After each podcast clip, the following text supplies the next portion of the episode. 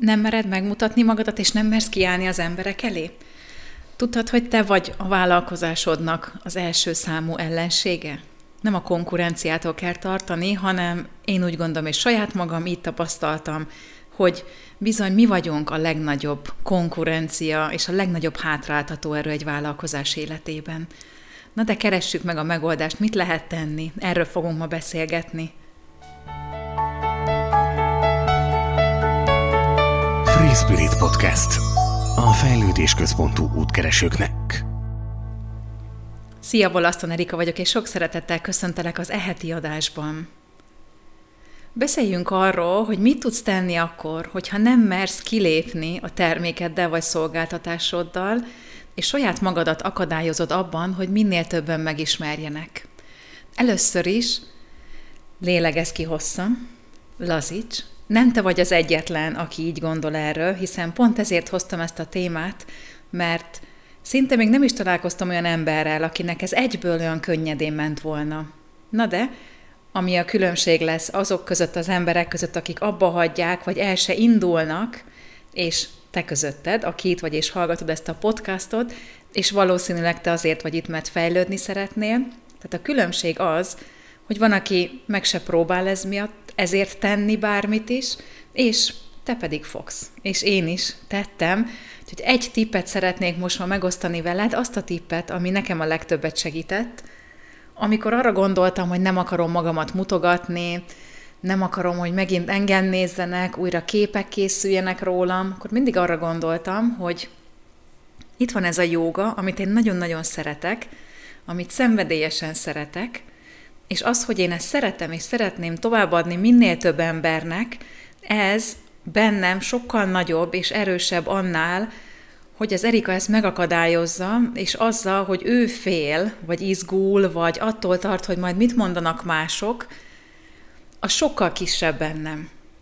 Tehát megvan az a nagy erő, ami hajt előre, hogy adjam át minél több embernek ezt a tudást, és ott van mellette az, aki én vagyok, és ez lehetne nagyobb is, ez szépen lehetne egy léggömb méretű is, ami aztán teljesen elnyomja bennem lévő erőt, de ezt nem engedtem meg.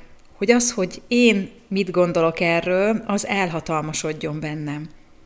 És én mindig arra gondolok, nekem ez segítette a legtöbbet, ez a gondolat, hogy én ezt sokkal jobban szeretem annál, mint hogy ennek az én legyek az akadálya. És miattam ne tudjon eljutni ez a jóga sok emberhez hogyha bármikor előjött bennem az, hogy jaj, most posztolnom kell, és mit fognak szólni, és meg kell, hogy mutassam magamat, mindig arra gondoltam, hogy én ennek a jogának egy eszköze vagyok, mint egy csatornája, és ehhez az kell, hogy kicsit félretegyem magamat, az egómat, és kiálljak az emberek elé.